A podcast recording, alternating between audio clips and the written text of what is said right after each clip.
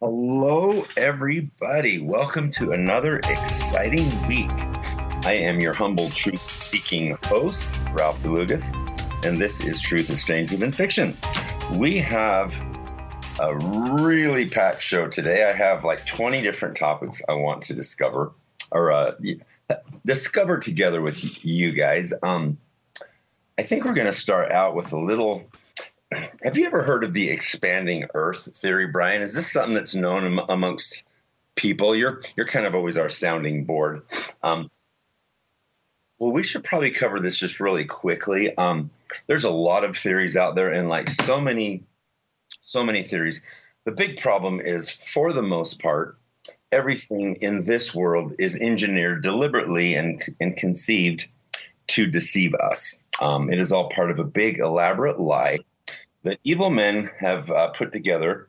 we're actually going to talk about who those evil men were and when the big plan was hatched in our age, which is a place called Jekyll Island off the coast of Georgia.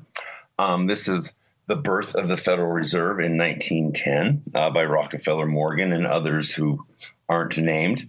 Um, what you may not know is this entire plan was hatched in a parlor that sits on top of an ancient altar upon which human sacrifice of children was performed anciently in that exact spot. The altar is still there, which is probably not something that most people know about, but um, really interesting, really cool story, honestly, because that altar is now smashed and destroyed.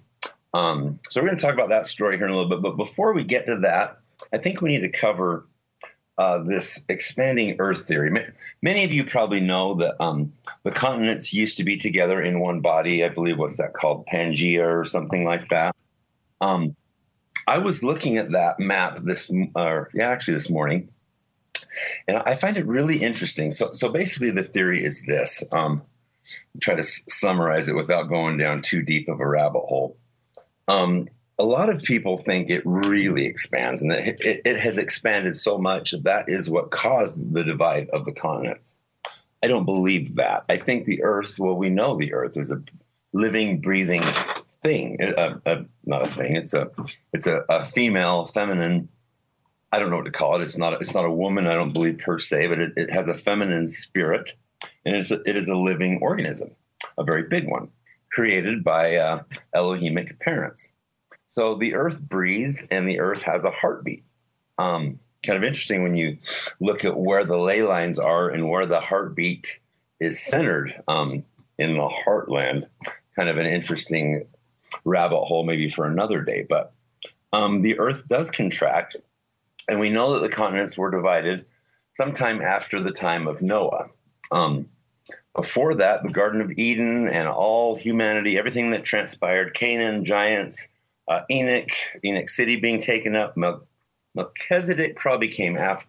No, well, now I'm a little rusty on my uh, biblical, uh, patriarchal uh, uh, genealogy, but I believe Melchizedek probably would have been after the continents divided. Um, but anyway, so what happens is, and this is a really cool process. Everything we see over our, our heads, I believe, is is um, a metaphor of what God is trying to teach us. Um, the sun is what feeds our earth. All creation happens through the sun. The solar wind has every single element that we know of in it. Um, mostly hydrogen, yes, but it also has, you know, iron and, and cobalt, and every single element in our periodic chart is in the solar wind. Um, and the solar wind 24 7 bombards all of the planets, and the planets literally grow um, elementally. Also, in addition to this, we have you know coronal mass ejections, cosmic dust. We're going to have a really big uh, blast of that soon when the uh, sun goes through its micronova process and blows off its outer shell. Um, we might have a chance to talk about that a little bit today too, but just for what we're talking about here, know that the Earth continues to expand, the continents divided. This process happens through the sun, as all creation does happen through the sun, S U N, and I would add capital capital S O N. Um, so now uh, let's go back to uh, Jekyll Island. let's see where do I where do I start with this? But before I do that, I want to talk about briefly too. I don't know if any of you have heard of the Thunderbolts project. Um, they're kind of a cool little organization, uh, like one of my favorite ones, Suspicious Observers. And they used to be friends; they're not friends anymore. But this is based on um, Immanuel Velikovsky, uh, Hans Alfvén. These were uh, scientists in the 50s. Velikovsky was a very good friend and colleague of Einstein, who uh, was very much on board with Velikovsky's work. Velikovsky was a physicist as well, more focused in um, cosmology. He wrote a, a book called um, Worlds in Collision. In his book, he uh, pointed to these archetypes that are throughout human history. And, you know, just to give you a couple of them, they are, this is where we get the, uh, oh, I'm not going to be able to pull it up quick enough, but um, the archetypes of the, the pillars of heaven. And I think this is where a lot of the flat earth comes from. Um, the, the, there's a lost golden age. There's an archetype of that. There's uh, these uh, gods, uh, chaotic gods battling it out in the sky, these these shapes, uh, the, the four wheels of heaven. The the most prevalent one too, that's really interesting, is the cosmic thunderbolt. Um, in every single, and these guys, you know, this is I don't know, four, five, six thousand years ago, maybe ten, hard to say for sure. But all of these civilizations were drawing the same things uh, in stone. They were chiseling the same things. This Zeus with his cosmic thunderbolt. Every single um, civilization at that time had their version of Zeus and uh, a god in the heavens that was throwing massive cosmic thunderbolts at Earth. Now, did they all get together and email each other and say, "Hey, you know, Achmiram, this is this is Cheese Tao over here in Mesopotamia," and they they talked to the you know, the Hopis over here in America, and everybody just decided to at the same time start chiseling the same things that they are seeing in the sky that we do not see in the sky anymore. Um, super interesting stuff. So th- this cataclysm, I believe, was uh, was the cyclical uh, nova that we are going to get the chance to see here in about another ten years. Um, all massive, uh, large earthquakes. Um, everywhere you look, whether it's around the time of Christ and other times, anytime you have huge upheaval, you have these tempests, you have these huge plasma discharges that go along with that because earthquakes are an energetic electrical event. So, anyway, getting back to um, okay, we covered expanding Earth, a little bit of catastrophism. Let's get back to Jekyll Island. So, um, I thought this was really cool. I had to share this. I came across this the other day um, I, I, really like studying Canaanite uh, in general. Giants have always been something that fascinates me. There is no doubt that man used to be a lot bigger. I believe Adam and Eve were eight feet tall, maybe ish. Um, Joseph of Egypt. It's pretty much, I mean, we, we know David, uh, Captain Moroni, throughout the Book of Mormon. It's through all these ancient writings, we hear of these big people that is completely covered up in our, our society. Specifically, I want to talk about a place called Jekyll Island. Um, most of you guys probably know what was hatched there, the creature that came from Jekyll Island, which is the Federal Reserve, the great, the great banking scheme that we all are enslaved by today, the fiat currency and all that. Um, don't want to talk too much about that, but essentially, at the time, there were two uh, powers on Earth, uh, as I understand it, like Astor and some some other bankers were fairly good guys, and then we have, you know, the the descendants of Cain. Which that's what I who I think they descended from, but they believe that. Whether you believe these thirteen bloodline families are descended from ancient scumbag bloodlines or not, I assure you they believe it. They believe in Satan and they believe they are better than you and they don't think much of you to be real honest, which is how they're able to justify what they do. So they um, cooked up this grand scheme of um, our enslavement in 1910. And um, this uh, parlor that this was uh, conceived of, this was uh, built by Rockefeller. I believe it would have been, I don't know, I forget which Rockefeller it is, but one of the Rockefellers. And I'm sure they were all there. We know the, the Morgans were there. Um, all of the, the banking cartel of this world were there. And this is this parlor was built upon an ancient um, altar.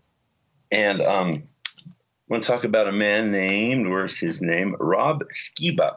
He is a pastor and a disciple of Jesus Christ. And he he was um, he had a dream vision um, uh, where the Lord told him, "Hey, you need to go to Jekyll Island and go on a mission for me." And he's like, "Look, I, I don't really have time. He had you know lots of reasons." Like many of you, you know, when when you kind of get these impressions to go and do, you're like thinking of all the reasons why you can't. But he does anyway. So he goes to this island, and um, I'm going to summarize his story. His account is online. Um, the Canaanite altar below Jekyll Island. Uh, this is dated 2016. Uh, ancientpatriarchs.com is this is his site. So anyway, um, and this is also Edward Griffin is in this uh, in this podcast as well. So anyway, he gets to this island. He through a chance meeting uh, comes across this really old retired guy that used to take uh, tours, uh, tourists all all through Jekyll Island, not just of where the Federal Reserve was was hatched, but also um, there was um, giants on this island. There's an ancient civilization here, and he, uh, the guy uh, Rob Rob uh, Rob Skiba, uh, said his guide uh, Tim Bence was very much an atheist and didn't believe in God or any, any such things, but he was a, a very um, very well trained and, and he knew the, the, the lay of this land very very well. So he was taking around all these sites and showing him some of the ancient ruins and the digs. Um, you could, this is uh, Rob's words, you could tell that these were really big dudes by their weapons. They were unusually large. Some of these swords, which looked very, um, very um, Near Eastern, very Babylonian in their size and in their design. These were not normal Native American looking tools. These look like something you would see out of Nineveh or Babylon or Assyria, right? So that was the first thing that really kind of caught his attention. And the altars were also very, very, very Babel, very, you know, very much like the ancient world across the pond. So um, he's he's taken this guy, uh, this tour guide's taking him around, and, and he, he gets a private uh, couple hours in this parlor, and I believe it's the Rockefeller Mansion, or is it a hotel there? I, I, I honestly don't know for sure. I just know that the Rockefellers built it and built it for this purpose, and this room isn't used to this day since then, other than maybe to you know show people. So anyway, he's in this room, and he asks his guide if he can have a few minutes because he wants to pray because he feels like there's something he needs to do here, or there's this is the reason why he's come, right? So the guy goes in the other room and um, this uh, Rob Skiba uh, takes a knee and starts praying, and he has like an open vision during the day where he sees the Savior. And um, I think this is such a cool story. You don't, you may believe this story, you may not, but I think it's it's it's definitely cool and interesting. So um, he's conversing with the Lord, and uh, Jesus tells him essentially, "Look, this is where." Um, the beast is was hatched that needs to now be destroyed. This is, you know, the heart of Babylon, the financial system, and this altar needs to be destroyed. So that's what you're here to do.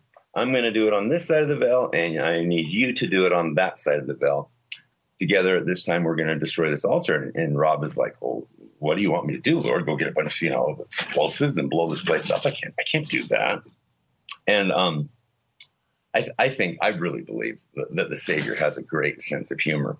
So he kind of laughs a little bit. You know, he's always patient with us. He says, "No, this is. Uh, let me show you how it's going to happen." And he says a few words, and then uh, uh, this is you know Jesus speaking. He says, "In my own name, I rebuke this altar. I destroy it." And I, forget the exact verbiage. And then he just kicks it, and the entire altar in this guy's vision is just destroyed. It's just cracked, shattered, pulverized. Right and he could it, it, it literally rocked the chair he was sitting on and but he kind of thought this was all in his like dream vision right well his tour guide comes racing into the room and asks what in the world was that is that an earthquake it was felt all over the town um, the, the building was not destroyed. Um, who knows what really happened underground but it was felt by many many people that day.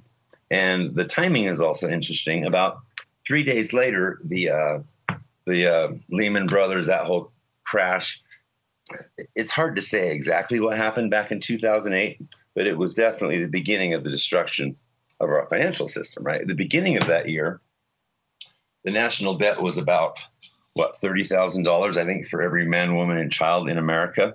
Now, or excuse me, at the end of that year, I believe the figure was $390,000 for every man, woman and child. So like the national debt was increased many, many, many fold just to try and buoy up the system through the, you know, the savings and loan collapse, the, the Lehman Brothers, the stock market. The, this is when the, um, I believe, when they also did all the mortgage things, where basically the Federal Reserve bought up every mortgage on Earth, which, or excuse me, in, in America anyway. But you know, that's all smoke and mirrors anyway, because they don't actually borrow you any money when you go buy a house. They don't, they don't actually have the three hundred thousand dollars or whatever it is they give you for that house. They give you a piece of paper that says three hundred thousand dollars on it. And you now work your whole life away to pay that back in real money, in real merit that you have to earn by the sweat of your brow. But you're paying them back for nothing. They didn't give you anything. Yes, you have a house, and, but because the contractors and everybody's willing to pretend that what they gave you was money, it works for a time. But that time is up. So, anyway, kind of a cool story. So, the altar at Jekyll Island has been destroyed. And as you guys well know, this is uh, this is all well underway. Um, I don't like to look at the. Uh, I don't know. There's there there are so many signs around us. Around us, it, it, it's hard to just pick one. I, I, think it's really fascinating. I don't want to talk too much about what's going on in Ukraine and, and so forth, but I am absolutely convinced that uh, that we know who we at least know who the Assyrian king is that's going to sweep the promised land, and the promised land is definitely deserving of a good uh, sweeping. Um, so Assyrian king, this is kind of Bible speak. This is a an Isaiah sort of a thing, and also Daniel, and I mean this this, this is throughout pretty much the Old Testament. That um, what has been shall be, and uh, the promised land today, which is America, North North America, um, you could expand that to just say, I guess, maybe Christianity in the Western world. But you you look at what's going on, and I, I, think it's it's not hard to see that you know Putin and Xi and you know allied with probably North Korea, Iran, I would imagine Turkey in there. I am very much convinced that Germany is going to be on the side of the Russians in this. Um, everything I see makes me believe that, and I don't think we have long to wait for this to happen. And you know, there's just so many, so many things you can look at. The, the hypersonic missiles that both China and Russia have. It just breaks my heart when I think of all of our fighting men and women on aircraft carriers and so forth. But anyway, we know we know what's what's coming up that way. Let me get back to my notes here. Uh, um, so you know, also it, it's kind of fascinating. Back to this um, Jekyll Island thing, I just wanted to bring up one other point. I've, I've always been really interested in just how, like in, in the New Testament, we, we only see Jesus angry really one time. Even even when he's dealing with these Pharisees, he, he's not super nice to them, but he's not angry. We only see actually two times where he becomes angry, and both times it was the same event or the same sort of thing when he cleansed the temple, right? He did not like that at all. Uh, he flipped the tables over. He essentially made a whip and drove these guys out, these guys that were making money. Um, and you don't have to look too far into this to understand why it was. See, in, in the old days of, of David and Solomon, back in that era, the coin had um, it was sacred. The money was based on honest principles, and it was um, I forget whose face was on it, but it was it wasn't the face of Jehovah, but it was it, it was good and good symbolism. It was good coin. Uh, by Jesus's day, this now had uh, the symbols of Babylon on it, and it actually literally had on the back front front side it had Caesar's face, of course. On the back, it had pure Baal symbolism.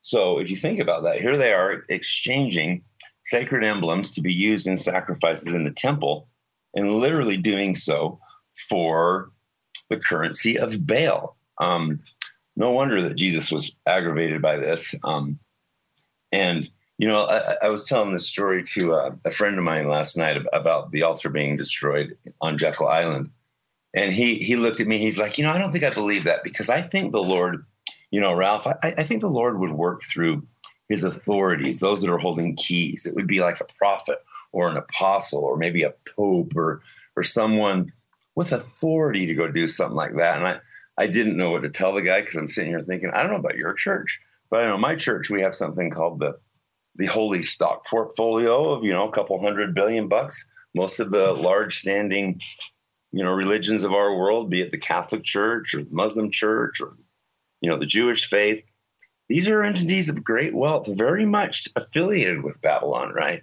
So it's not really going to be very likely, I don't think, that the Lord is going to work through these guys that have completely embraced, I don't want to say who has or hasn't embraced the idolatries of Babylon, but the pattern is kind of set that God usually, you know, when Jesus came, he didn't he didn't call Caiaphas and the Sanhedrin to be his apostles, even though they were the church.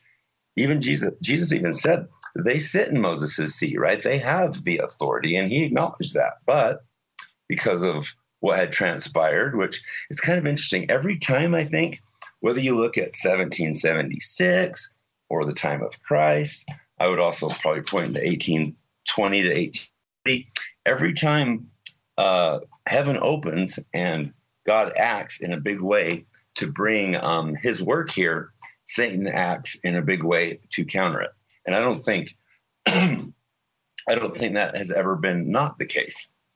We know what happened, you know, to the Gnostics, you know, Nicaea, you know, shortly after, you know, Jesus left the scene and, you know, the Christian ch- church became very much so sullied and distorted not long after after 1776 you could say another you know great outpouring of heaven and uh, heavenly powerful manifestation. Satan went to work straightway you know before before a generation or two had gone you know we have got the the federal bank we've got the civil war. Um, i think that's a pattern that we can pretty much look at throughout history so anyway we're running up against a break here when we come back i want to talk a little bit more about some um, current science events. And one of the coolest things I think I've ever come across, um, I wanted to explore something called ki or chi in uh, the Indian Buddhist Hindu realms. This would be called prana. I like to call it the ether. But, um, you know, and I want to point out this is a family show, but this is very much so tied throughout history with sex. So um, don't worry, this is a very G-rated program, very uh, family-oriented, but I think it, it, it definitely ties into man and woman and the path that we take to become who we came here to become. Right? We got war coming, my friends, and we can either be preparing to go to a FEMA camp and live in fear, or we can prepare for uh, to prevail, and I prefer the latter. So anyway, after this short break, we are going to talk about something called tantric uh, tantric sex. I'll just say the word and how it can um, help us ascend after this short break.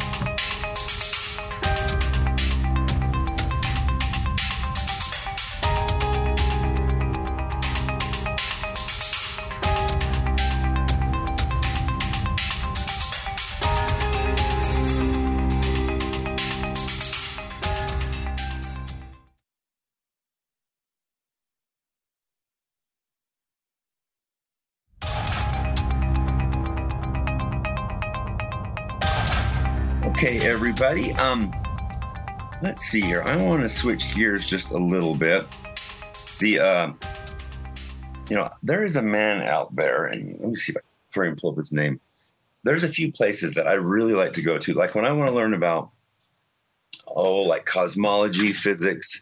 The last place I would go is, you know, the National Science Foundation and, and paid liars like that. There's a, a I really like Ben Davidson for a lot of like catastrophism and cosmology. He's a brilliant guy, um, does a lot of good, honest uh, research, and he's also a great person for like uh, kind of muddling through a lot of these.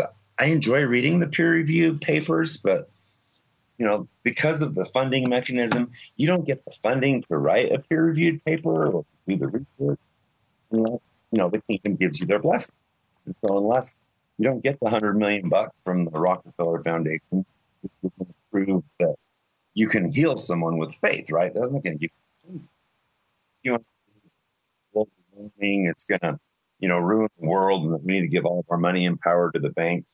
Well, they'll, they'll give all the money in the world to do that, right? So it's kind of hard to um, to find good, reliable sources. But probably my favorite for history and for um, know, like archaeology and such is a guy named Robert Sepehr. I'm trying to find it here quick. Um, this a lot of what I'm going to talk about here for, in, in, the Tao practices and the tantric. I'm just gonna I'm, gonna call it tantric sex, I guess, because I don't really know how else. And and, and let me be really clear. Um, I when I first heard it, and I've heard this in many videos of uh, of his, and and I really love to study the ancient architecture and the relationship of fire and water, uh, serpent. You know, there it all relates back to a very a very unified thing. But when on this program, when we talk about sex, we are talking about a man and a woman that are married in holy matrimony, covenant keeping woman and man engaged in a very sacred uh, ascending act. That's what sex is on this program. Um, I, I, I heard the phrase in this Robert Sepehr video, and I'd heard it many other times, so I made the mistake of actually Googling the word tantric sex, and you can imagine what my iPad filled up with, and I quickly shut all that down. I realized, yeah, you don't do that in this world. You don't go to Sodom and Gomorrah looking for uh, enlightenment in these things. But make no mistake about it, there is an opposite of this, right?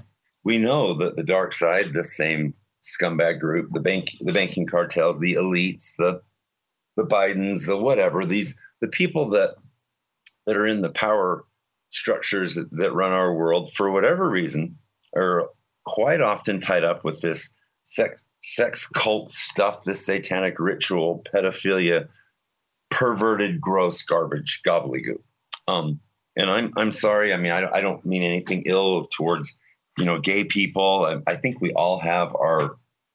For me, I, I have a whole bunch of weaknesses. We'd be here all day if I started sharing my weaknesses. But to me, same-sex attraction is something akin to like my alcoholism, a weakness. You know, it's it's something that many people do get over. Um, I have no judgment for anyone that does not and lives their life married to a man or a woman married to a woman. But that is not God's plan for his children. Not by uh, not by the word of God and not by um, it's just not, right? Um, so in this uh, in this video, in this particular video, uh, Robert Sepehr, S E P E H R, um, he has so many good videos, literally hundreds of them. And um, this one is called The Mystery of the Serpent. Um, he also talks about, you name it. Um, let, let, me just give you a few of the topics on his YouTube. It is awesome.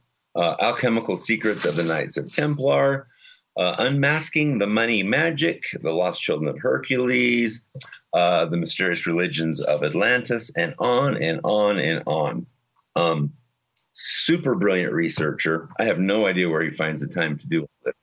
But um, in this particular video, this was the mystery of uh, the serpent and unma- unmasking money magic. In the dark side, and I've, I've, I don't know, for whatever reason, I've, I felt compelled for a time to look into the satanic ritual abuse garbage, and I always kind of came across this term that they use a lot in those circles called sex magic. And I thought, what in the world is that? I just figured it was some gross, kinky, funky, something that we would never want to know about, and I'm sure we don't. But there is a power in, obviously, in sex, right? Um, for good and for evil. The darks use it to increase their, I don't know, I don't, I won't, I'll call it dark spiritual horsepower. By this same token, um, we can increase our light spiritual horsepower. Um, in this video, I, it's kind of hard to explain in a short little podcast. I just kind of want to lightly touch, touch on it here today. But I am convinced that what in the ancient cultures, uh, what they called ki or chi, um, I know I have a my father-in-law, uh, he's Canadian. He he shared an experience with me once. He's like a he's a black belt, I, I believe in karate. Um, I'm, I'm, not 100 percent sure what what discipline he is uh, studied in, but he he was uh, Canada's national champion for many years. He is he's one bad dude. He is he still fights to this day, and he's in his late 50s. But I remember him saying that he uh, through meditation uh, he broke a bone. I want to say broke a hand or a foot or something like that, and had to fight the next day. And with the focus of his mind and with, I believe he used the word chi as well, um, was able to heal himself and fight the next day. We know about these, you know, Tibetan monks and and you know all all these examples where they they throw boulders, they can jump huge distances, they throw energy balls and blow blow doors open and etc. and etc. This is power over the elements. This is real power. This is power that we are going to have to get to and get access to fairly soon, my friends. Right. So in this um, in this particular, I guess practice, the the one place that I found that was actually super helpful was a man named Grand Master Mantak Chia. He's a Grand Master of Tao philosophy. He has a short video in this Mystery of the Serpent um, podcast by Robert Sepehr. And essentially, what he talks about is um, um, the in the, in the Tao teaching, and, and Tao there really isn't good or evil. There is just all good, right? It just depends on the application of it. So when cells split, when energy is required for health, and, and when your cells are splitting, and they have to be splitting and reproducing all the time. If they don't, you are dying, my friend. And in this process, he says chi or ki is required. Um, if you want to be more intuitive, if you want to have more spiritual horsepower, if you want to be more creative, if you want to be essentially a more sentient being, this is what he says you must do. And he is very clear that this is a practice with your wife um, or your husband. Not to harp on that, but to me, it, it, it's about direction and who you want to follow. You want to follow heavenly parents and be more like them. This is the path. If you want to go the other direction and be more like Sodom and Gomorrah, hey, that path's out there too. We don't talk about that path on this channel. Um, so anyway, he talks about husband and wife engaged in you know intimacy, and not always you know the actual act, but this is a lot of prolonged thing. You know, I I came home to my wife. I, I, shouldn't share this personal story, but I but I will anyway. I came home. I said, "Hey, hon, you ever heard of tantric?" You know, eh? and she's like, "Oh, good grief, what have you brought home now?"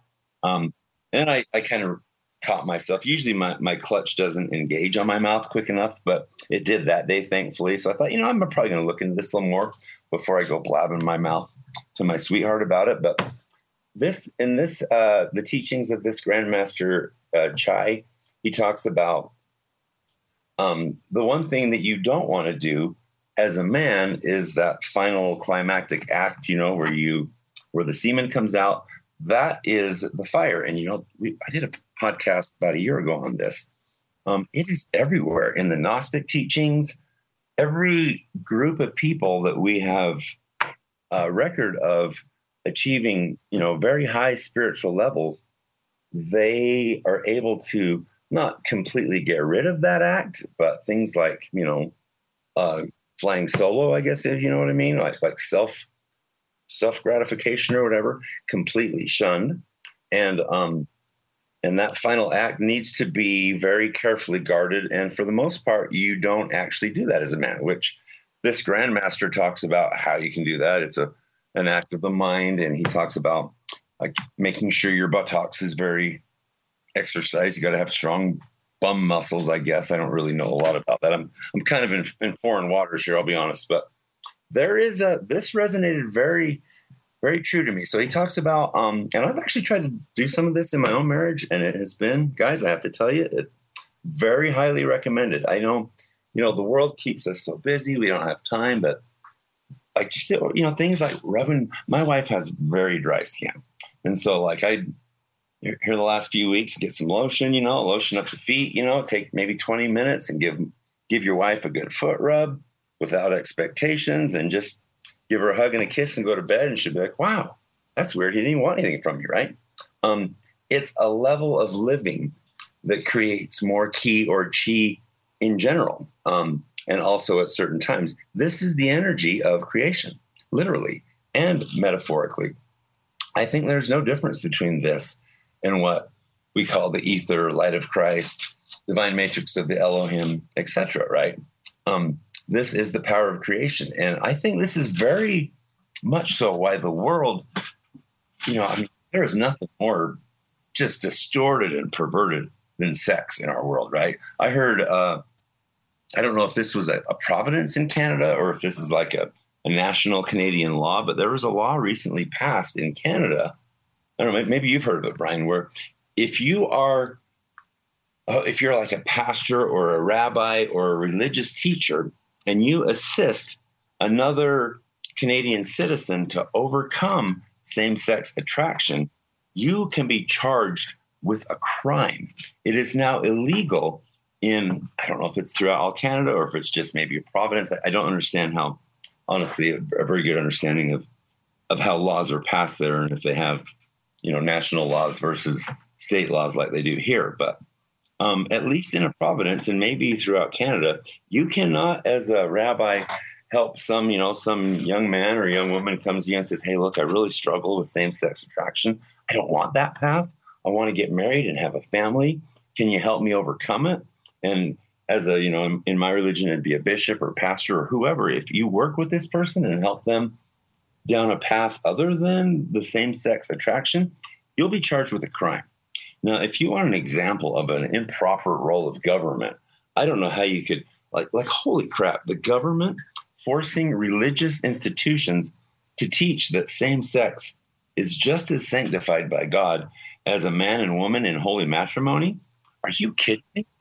It's pretty amazing. Um, but it's really not that surprising. It's really no different in the US and throughout the Western world that we just don't maybe have a law against it, but it's everywhere. Um, so, anyway, in addition to this, um, and I'll let you guys kind of find your own path, I would advise against just Googling it because you guys know what happens when you go to Sodom and Gomorrah and start looking for these sorts of things. But if you ask in prayer, you know, how to be guided in such such a way to uh, to be a more chi filled or key filled or prana filled uh, individual, I promise your answers will come. Um, another way that I've been kind of looking into that I, have had a lot of success with is just the act of watching a sunrise. Uh, you, it's peaceful, you know, it's lovely. And I, I know everybody's probably done that and, and, and, been in awe at a sunrise and a sunset. You know, this is throughout Mason, Masonic rituals. They have um, a ritual in Masonic initiation as you get up into the higher levels where they lock you up into a box for like 24 hours and you see no light at all. And then they take you and they pull you out of the box and they rip your blindfold off just as the sun's coming up and you stare right into the sun.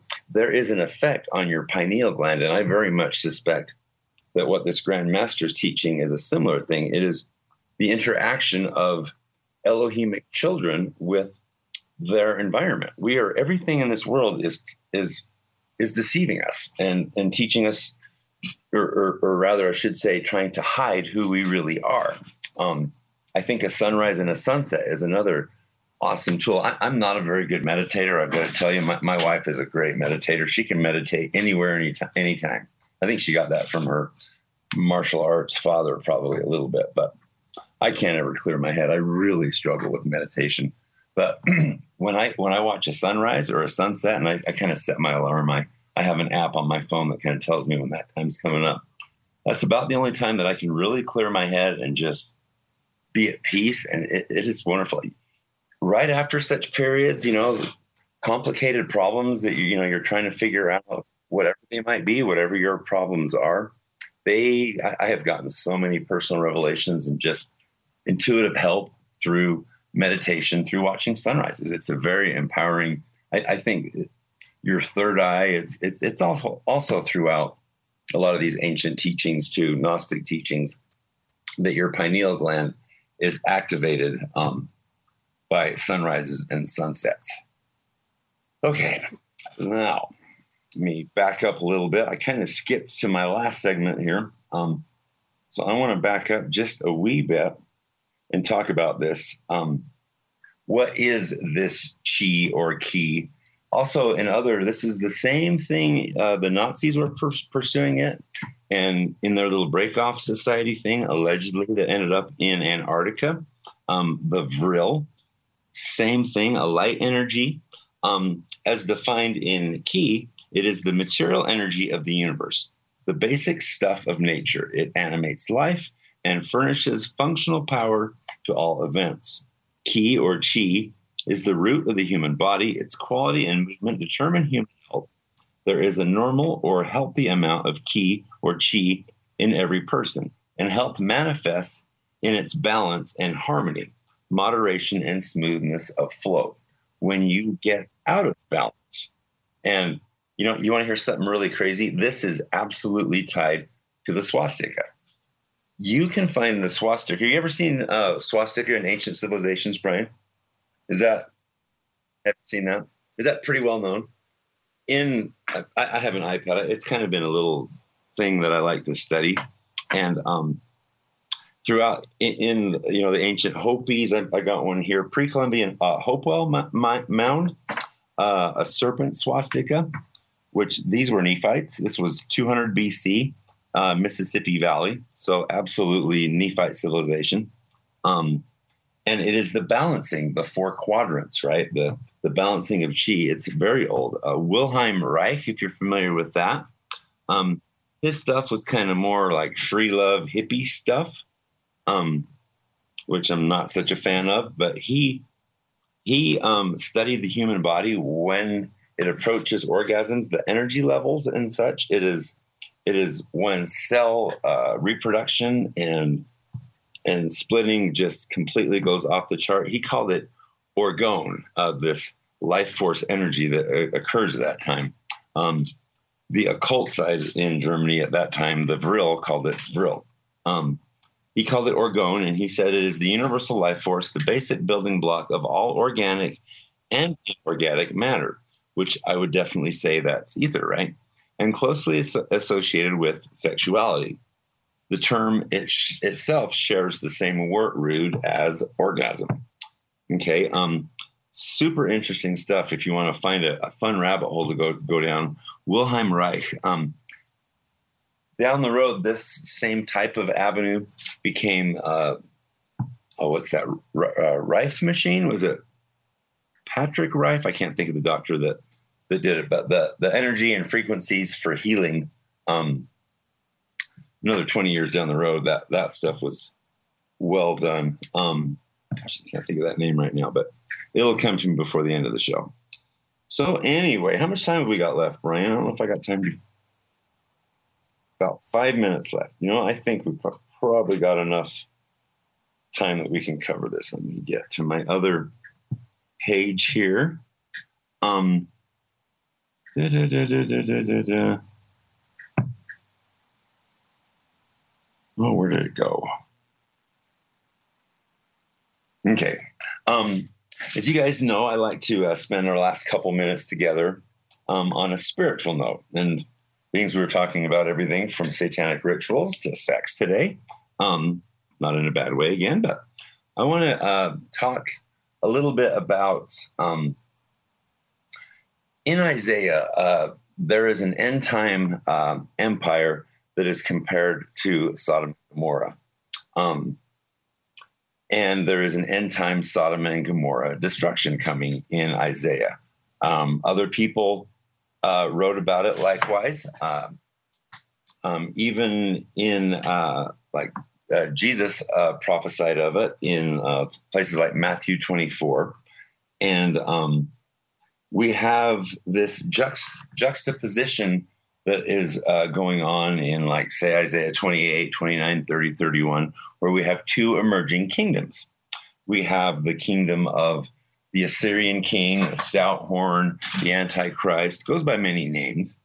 And that may well be even like a presidency or a council, I guess, of sorts. But I, I think pretty much universally we all believe that this is going to be a, one a one world leader type kind of scenario. A very arrogant man. Um, I think it's in Isaiah 61, 58, something like that, um, where he talks about, I have, I have um, combined the wealth of all the nations. I have done this. I have done that. No one even opened their mouth or uttered a peep against me, right? We have this very arrogant man. I have ascended to the high place. This is the man that will seat himself in the Holy of Holies. That will be an interesting thing. I, I don't know if he's going to seat himself in an actual old Jerusalem temple. I don't believe it will be a new Jerusalem temple, um, but he will ascend. This is after the prophets are destroyed and the, the two in the street. Um, then we have one rising up juxt, juxtaposed to him. This would be the revealing of the Lord's arm. This is everywhere. You know, once you kind of make this little study, it's kind of cool because it doesn't matter whether it's Old Testament, New Testament, apocryphal writings, Book of Mormon, other scriptures. Um, it's everywhere. It's everywhere once you realize the language, the one mighty and strong, the right hand of the Lord, the revealing of the Lord's arms. Um, uh, the angel of the Lord. This is, I am convinced, the same angel of the Lord that was uh, Mo- Moses's. I don't want to call, say Moses' assistant, but you know the the angel of the Lord, the destroying angel of the Lord, the angel of the Lord that made the miracles uh, possible that that happened in Moses' day for the Hebrews, um, including the you know the serpent on the staff. There's the lessons that come just from that period with Moses. I think it's just amazing. I was I was thinking about this the other day, and I think it's very much can be um, relatable to things like the vaccine in our day.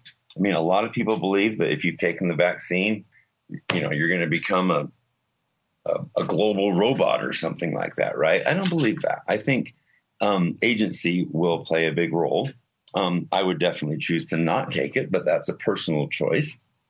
Um, but I think just like in ancient Israel's day, they um, they made a choice. They got bitten by a serpent. They had poison in their system. We all got poison in our systems, my friends. Whether you've taken a, a kingdom injection, we've all had vaccines, right? We we all eat their crappy food. We breathe the poisonous air full of chemtrails and ionized pollution and nano aluminum and, and every other freaking thing, right? We all have the poison in us.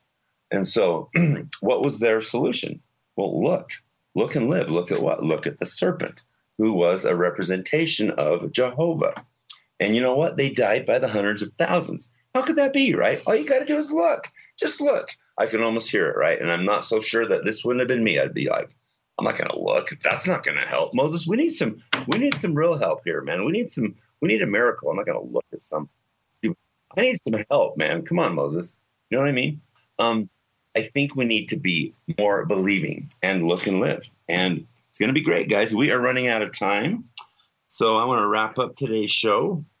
Um, take a little time if you guys get the chance to check out Robert Sepehr S E P E H R. Amazing, amazing stuff. Um, you can learn a lot more about what we talked about today and um, a good, safe, reliable person that doesn't have an agenda when, when it comes to history and such. So, uh, carry on, my good friends. Don't forget to say your prayers. Be kind to your spouse and your kids. We will be back next week, same place, same time. Uh, God bless and make it a good one. Bye bye.